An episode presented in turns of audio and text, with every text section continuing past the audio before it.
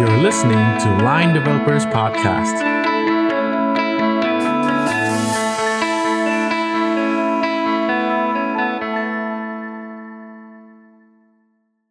ตอนนี้จะเป็นตอนที่ 2 ของมหากราบระบบ Back End ของ OA Plus กันนะครับ ซึ่งเรายังอยู่กับคุณน็อตและคุณกอล์ฟนะครับ Solution Engineer Lead จากทีม Engineering ของหลายประเทศไทย โดยตอนที่ 2 EP เนี้ยเราจะเล่าถึง Architecture Tech Stack และวิธีการออกแบบว่า OA Plus เนี่ยระบบใหญ่และซับซ้อนขนาดนี้เนี่ยเขาทำยังไง เขามีวิธีการออกแบบยังไงนะครับ เรามาฟังกันดู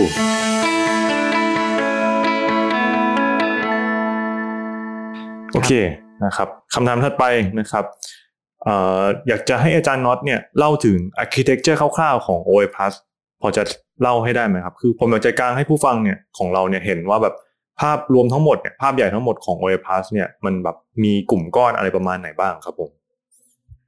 โอเคครับ จริงๆ เป็นคำถามที่ค่อนข้างยากนะเพราะว่าจริงๆครัซิบ system architecture ของเราเนี่ยโตมาเรื่อยอ๋อๆตลอดสองปีเนอะอืมมาไกลจากวันแรกมากๆ แล้วก็ครับตอนนี้เหมือนเป็น distributed system แบบเต็มตัวเต็มขั้นเลยอืมนะซึ่งจริงๆ ถ้าให้อธิบายเนี่ยจะต้องใช้เวลานิดนึงนะฮะครับ ซึ่งถ้าใครได้มีโอกาสไปดู Line Thailand Developer Conference เนี่ยจะมีอืมที่ปูมเนอะอืมเขามาแล้วเจอของ o a p a s ครับจะมีบางรูปที่เขาเหมือนเอาเป็นสไลด์ background ให้ดูเนะว่า system ที่เราพัฒนาอยู่มันมีโครงสร้างเป็นยังไงบ้าง ซึ่งถ้าลองดูมองดูมันจะเหมือนเป็นแบบแผงวงจรขนาดใหญ่เลย มหากาพย์มากซับซ้อนมากเออมหากาพย์มากใช่ครับครับ อืมซึ่งถ้าให้ผมอธิบายตรงนั้นเนี่ยคิดว่าคงไม่จบแบบสั้นๆแน่อืมนะครับ เพราะงั้นเดี๋ยวถ้าจะพยายามเล่าให้เป็นกรุ๊ปง่ายๆ ก็คือจะเล่าแบบนี้แล้วกันนะครับ ได้ครับ ก็คือเอ่อโดยทั่วไปเนี่ย คนจะรู้จักโปรดักของ Line เนี่ย คือจะรู้จัก Line My Shop เนอะอ่าฮะเออหรือว่าที่ออกข่าวล่าสุดก็จะเป็นอ่า My Restaurant Line My Customer มากกว่าอ่านะฮะทีนี้ OA Plus คนอาจจะไม่ค่อยคุ้นว่าคืออะไรอืมจริง OA Plus เป็นเหมือน เขาเรียกว่าเป็นแกนกลางแล้วกันเป็นกระดูกสันหลังที่ให้ตระกูล My พวกเนี้ยครับมาปรับต่อด้วยอ๋ออืโอเค ซึ่งปกติเราจะเรียกว่าเป็น OA Plus แพลตฟอร์มแล้วกันสำหรับกระดูกสันหลังนี้ครับนะครับครับอืมใน architecture ของ o a p a s platform เนี่ยจริงๆ ถ้าแบ่งแบบคร่าวๆ ให้อธิบายได้ง่ายๆ จะมีทั้งหมด3ขาด้วยกันอืมขาแรกจะเป็นขาที่ OA Plus เป็นเหมือนตัวกลางแล้วกันครับ ระหว่าง OA ก็คือ official account กับคนที่มาใช้งาน official account นั้นอืมซึ่งใน o a p a s เนี่ย ระบบเบื้องต้นที่เราจะมีให้แน่ ๆ เลยก็คือตัวแชทอืมเป็นแชทที่แอดมินสามารถมาบริหารจัดการแชทกับคนที่เข้าเข้าทักเข้ามาครับกับครับ OA ได้นะอืมแล้วก็เอ่อตรงนี้จะมี challenge นิดนึงนะครับ เพราะว่าจริงๆดูเหมือนง่ายเนอะเป็นแค่แชทอย่างเดียวอืมแต่จริงๆแล้วไม่ง่ายงั้นเพราะว่า Official Account เนี่ยมีหลาย Account ที่มี follower หลากหลายล้านอืมอืม หลายล้านสิบล้านบ้างก็มีทำให้เวลามี message เข้ามาเนอะมันจะผ่านระบบที่เรียกว่า webhook เข้ามา อืมครับ แล้ว message พวกนี้จะถูกเก็บใน storage ของเรา challenge ที่เราเจอค่อนข้างมาก เพราะว่าเอ่อด้วยความที่ follower เขาเยอะเนอะ message ต่อวันเนี่ยทำให้แบบไหลมาหลายล้านต่อวัน อืมเยอะมากขาที่เป็น architecture ด้านเนี่ยเลย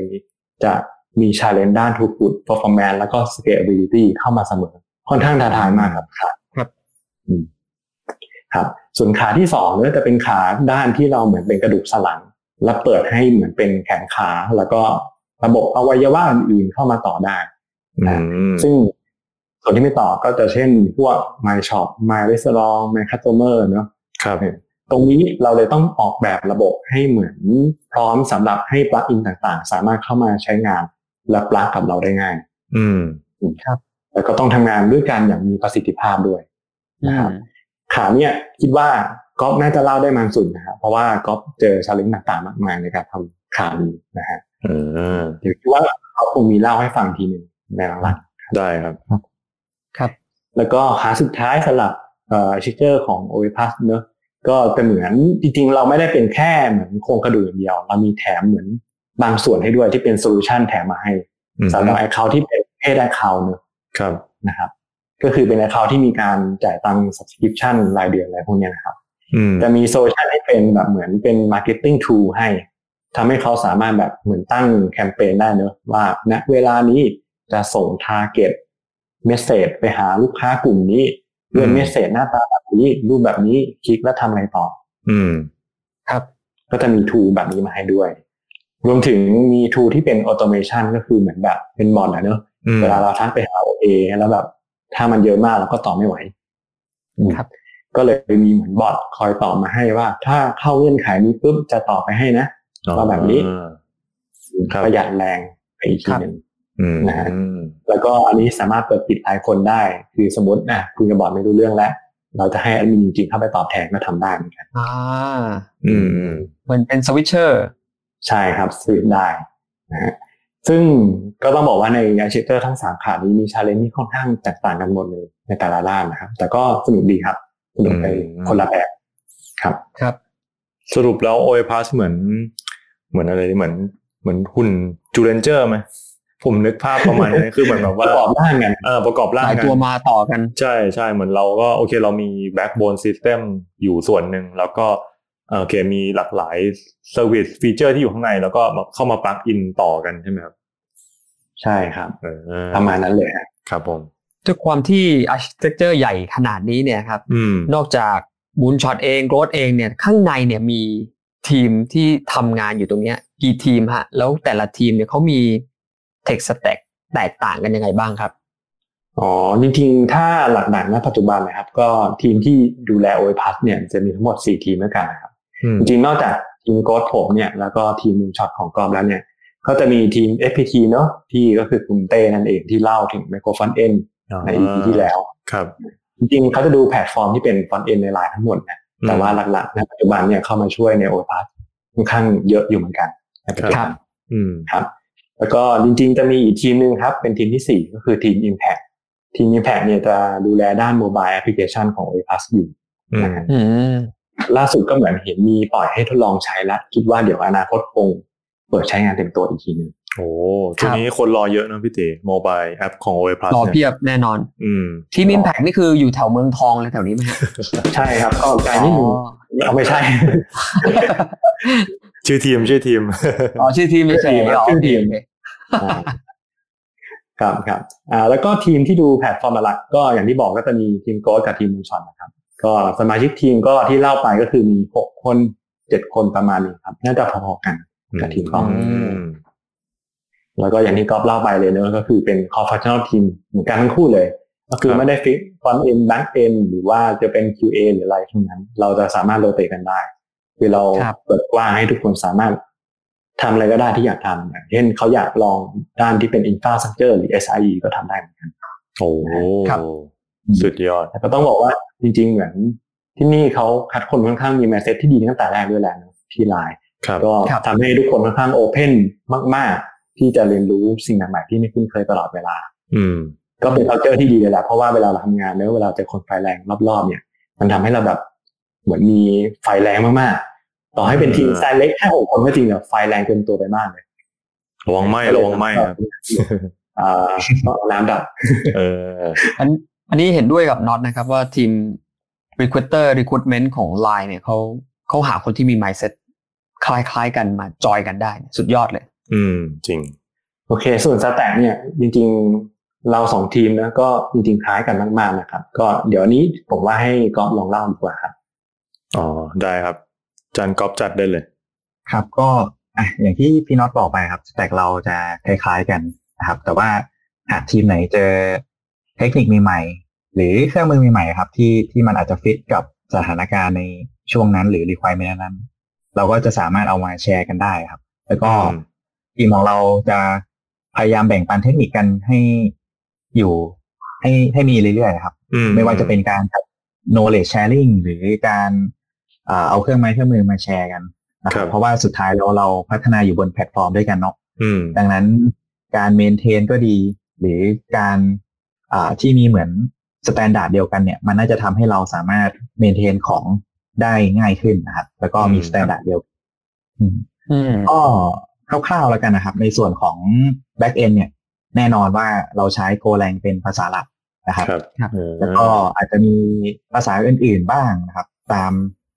ตาม service หรือตามเครื่องมือที่เหมาะสมนะครับอืมแต่ว่า Golang ยังเป็นภาษาหลักของของทีมเรานะครับ ส่วนต่อมาก็คือจะเป็น Database ครับ ที่นี่ค่อนข้างมีเครื่องมือที่หลากหลายให้ใช้เลยนะครับครับไม่ว่าจะเป็น MongoDB อืม MySQL HBase หรือ Redis นะครับ เป็นต้นนะครับโอ้โหเพียบส่วนของใช่ครับ ส่วนของ messaging system นะครับ หรือระบบ queue ของ message ก็จะมี RabbitMQ นะครับครับ แล้วก็การทำอีเวนต์หรือการสตรีมมิ่ง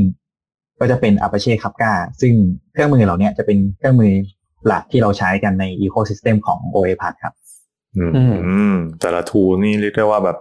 เป็น cutting edge มาก ๆ เลยพี่ติแต่ละตัวนี้แบบครับชื่อดังทันสมัยมากแล้วทันสมัยมาก สุดยอด โอเคนะครับ ถามต่อจากข้อที่แล้วนะครับ เห็นว่า o i p a s เนี่ยใช้เทคโนโลยีหลากหลาย ยี่ห้อขนาดนี้นะครับ ก่อนที่เราจะเลือกหยิบเทคโนโลยีแต่ละตัวเอามาใช้งานนะครับ อยากถามอาจารย์กอฟว่าแบบเรามีคุณทีเรียในการเลือกเทคโนโลยีแต่ละตัวยังไงบ้างครับ ครับผม ก็ที่ไลน์เราอะครับ เราค่อนข้างมีเครื่องมือหลากหลายเลยใช่ไหมครับ ที่อืมดูแลโดย regional team อ่าอืมหรือทางทีมญี่ปุ่นอยู่แล้วนะครับครับโดยที่นักพัฒนาเนี่ยไม่ต้องกังวลเลยว่าเอ้ยไอเครื่องมือเนี่ยเราจะต้อง maintain มันไหมอืมนะครับเราเราไม่ต้อง concern ตรงนั้นเลยนะครับครับแต่ถ้าพูดถึงว่าเราจะเอาเครื่องไม้เครื่องมือเหล่านั้นน่ะหรือเครื่องมือ stack ที่มันมีอยู่เนี่ย มาใช้กับปัญหาที่เราจะ resolve อืมนะครับ ก่อนก่อนอื่นเลยเราต้องเข้าใจก่อนว่า business requirement หรือ domain problem ที่เราทีมกำลังเจอคืออะไรนะครับ อืม เพราะอืมเพราะว่าถ้าเราโฟกัสกับปัญหา เราเข้าใจปัญหาก่อน อืม การที่จะพัฒนาระบบหรือแก้ไขปัญหาเนี่ย เราก็จะสามารถทำได้ตรงจุด แล้วก็ไม่ผูกติดกับเครื่องมือมากเกินไปนะครับอ่าอืมแล้วก็มากกว่าที่จะไปโฟกัสกับ technical requirement นะครับ อืมอืมอืมเข้าใจ อืมดังนั้นเราก็จะมามองกันก่อนว่า component library หรือ framework ที่มีอยู่ในไลน์ก่อนนะครับ ว่ามันตอบโจทย์กับบริบทของปัญหาที่เราต้องแก้ไขไหมอืมนะครับอืมอืมเพราะว่ามันผ่านการพูฟจากโปรเจกต์อื่นๆมาก่อนแล้วนะครับอืมแล้วก็ลดโอกาสการเกิดบั๊กได้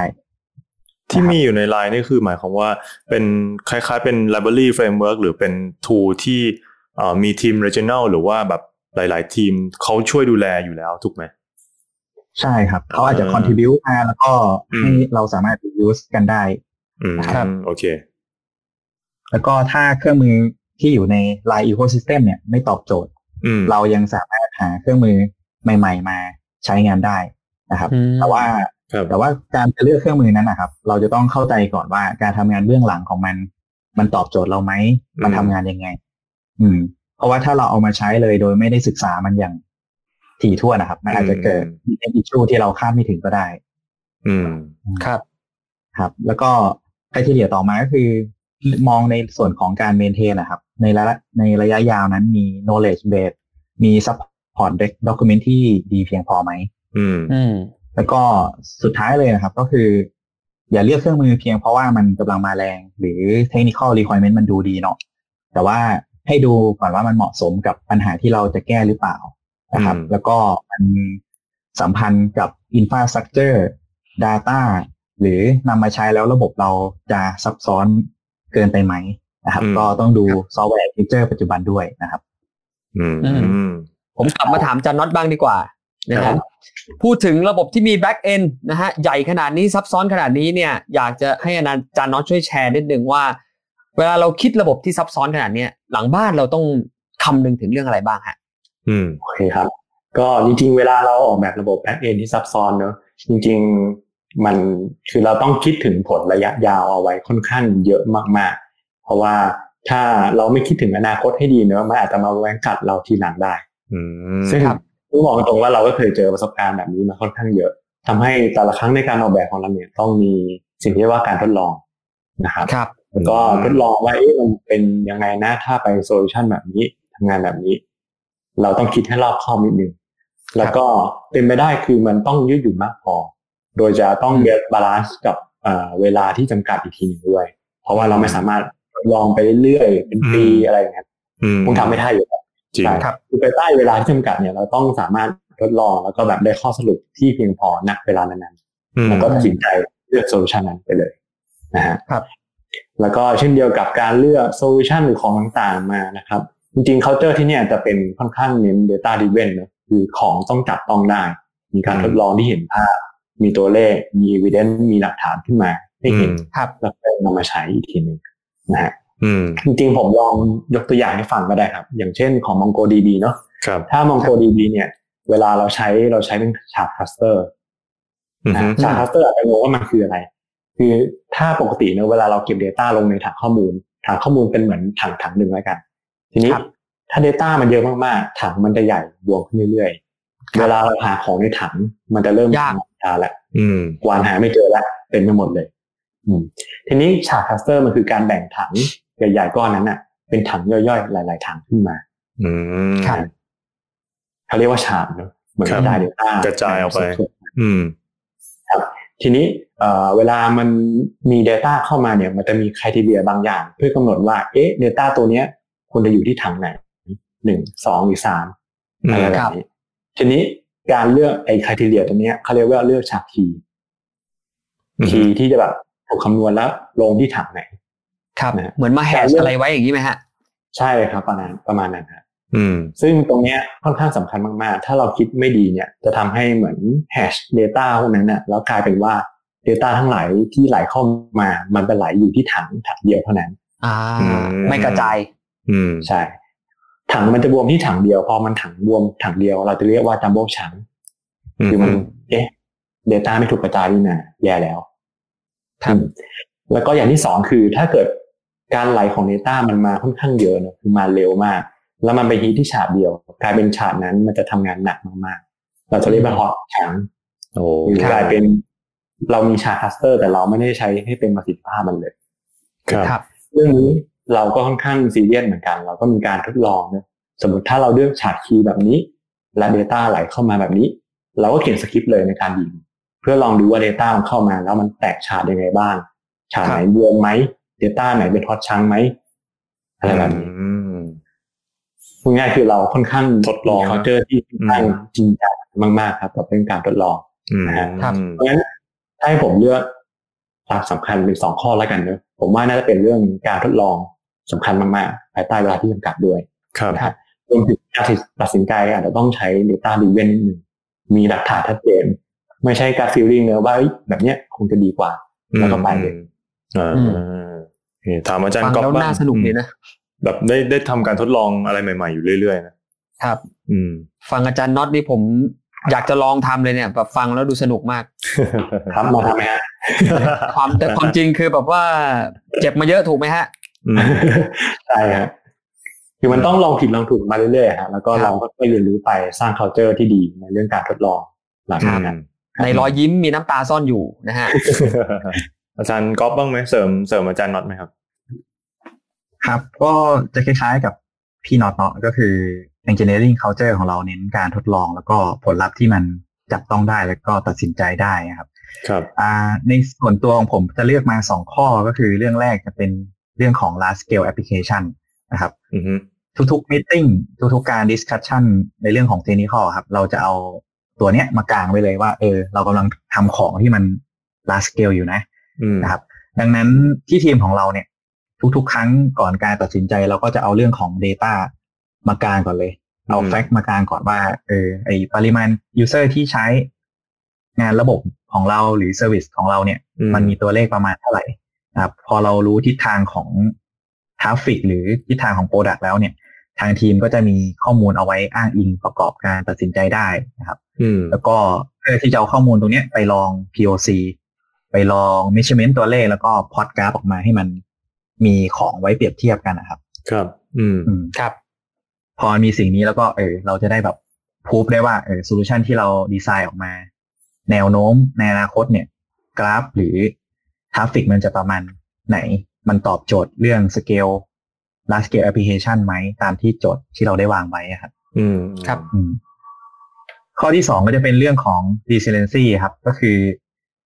อ่าการดีไซน์ซอฟต์แวร์ของเราเนี่ย เราจะต้องให้ความสำคัญเรื่องของความยืดหยุ่น แล้วก็การคงทนต่อความเสียหายด้วยอืมนะครับ ยิ่งยิ่งระบบเรามันมันโตขึ้นเนาะแล้วก็ traffic จำนวนมหาศาลเข้ามา user ต่อ follower ก็หลักล้านนะครับอืมการที่ระบบมันล่มบ่อยหรือ down บ่อยเนี่ย มันอาจจะส่งผลให้ user experience ไม่ไม่ดีก็ได้อ่าครับดังนั้นสิ่งที่เราต้องคำนึงก็คือ ระบบของเรามันทนทานพอไหม แล้วก็มันสามารถที่จะ auto scale ได้ไหม สามารถที่จะ delegate งานไปยัง node สำรองได้ไหมในขณะที่เซิร์ฟบาง service มันล่มอยู่อะครับอืมอืม ซึ่งทีมของเราเนี่ยต้อง ทำงานกันอย่างหนัก แล้วก็ใช้เวลาสำรวจซอฟต์แวร์ของเราอยู่เรื่อยๆครับว่าเราสามารถที่จะทำงานแบบนี้ได้ไหมอ่ารองรับปริมาณมหาศาลที่จะเข้ามาได้ไหมอยู่เสมอนะครับครับโอ้โหสุดยอดมากครับผม challenge นี่ผมว่าระบบนี้แบบเยอะเยอะเนาะพี่ตีเนาะฟังดูแล้วแบบใช่ครับ อืมมันไม่ใช่แค่เขียนโปรแกรมแล้วมันโอ้โหมันหลายเรื่องมากเลยอืม คือ detail มันเยอะมากนะครับ แล้วก็วันนี้ได้ได้รับความรู้ของทั้งสองคนเนี่ยค่อนข้างแน่นมากจริงนะครับอืมได้เรียนรู้อะไรหลายอย่างว่าเฮ้ยระบบ o อ p a s ที่ทุกคนได้ใช้งานกันรู้ที่เรารู้สึกว่ามันง่ายๆเนี่ยนะครับอืมข้างหลังมันมีความซับซ้อนมากแค่ไหนอืมนะครับมาถึงตรงนี้นะฮะถ้าคนที่ฟังอยู่นะครับ ไม่ว่าจะเป็นพี่ๆน้องๆก็แล้วแต่นะครับ อยากอืมเก่งนะครับ อยากทำได้นะครับ เหมือนอาจารย์น็อตและอาจารย์ก๊อฟนะฮะอืมจะ ฝากถึงคนที่อยากทำให้ได้แบบนี้เก่งให้ได้แบบนี้บ้างครับ อืม โอเคครับ จริง ๆ ไม่อยากให้โฟกัสที่คำว่าเก่งหรือไม่เก่งเนอะเพราะว่าจริง ๆ เวลาเราเปรียบเทียบเนี่ย มันจะมีคนที่เก่งกว่าเราเสมอ นะฮะโอ้โหอืมหล่อมาก มงมาแต่จริงๆถ้ามาแล้วอะ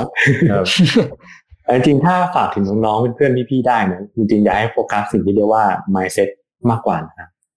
เช่นอืมจริงผมชื่อทีม GOAT เนอะคนอาจจะงงว่า GOAT คืออะไร Moonshot คืออะไร Impact คืออะไร จริงๆมันเป็นเหมือน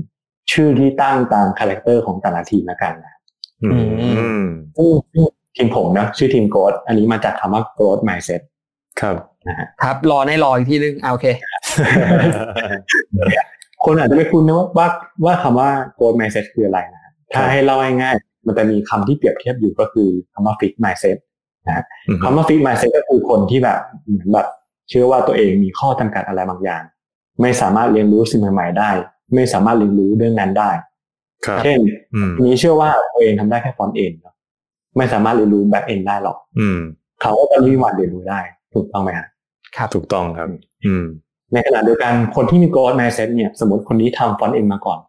เขามี mindset ที่ค่อนข้าง open เนอะอยากจะลองทำ backend หรือลองทำเอ่อ part ที่เป็น SRE ดูบ้างอืม เขาก็จะมีความเปิดกว้างพร้อมที่จะเรียนรู้พัฒนาสิ่งที่ตัวเองไม่ถนัดคนนี้แหละที่จะสามารถเรียนรู้สิ่งเหล่านี้ได้ เพราะเขาไม่บิดกันตัวเอง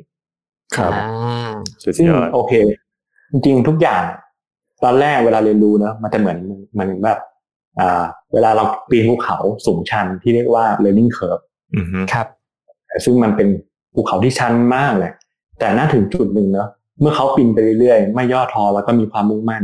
เขาจะอยู่ในยอดเขาโดยที่เขาไม่รู้ตัวเลยอืมเขาจะมี skill ต่างๆที่เคยอ่านตระกูลในตอนแรกเนอะเขาจะมีสกิลเหล่านั้นได้ ครับ โดยอืมแบบเซอร์ไพรส์ตัวเองนะฮะนี่คือความแตกต่างนะฮะเพราะงั้นถ้าจะให้ผมฝากก็คือเป็นไปได้อยากฝากเรื่องคติ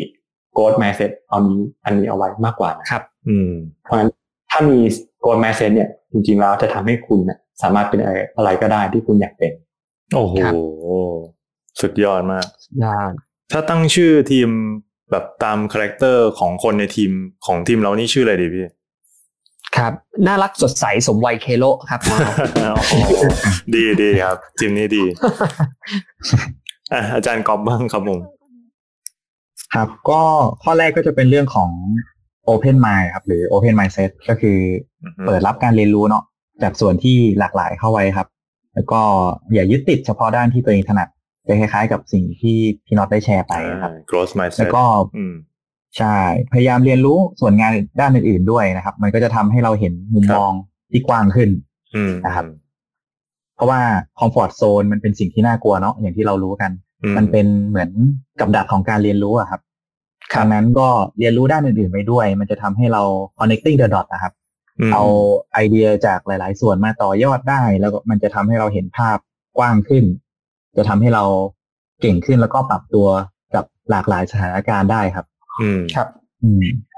แล้วก็ส่วนต่อมาก็จะเป็นเรื่องของ empathy เนาะก็คือการเห็นอกเห็นใจเข้าใจผู้อื่นนะครับ อืมเอ่อจริง ๆ แล้วเราเป็น engineering ก็จริงเนาะแต่ว่าอย่าลืมว่าเรากำลังสร้างของที่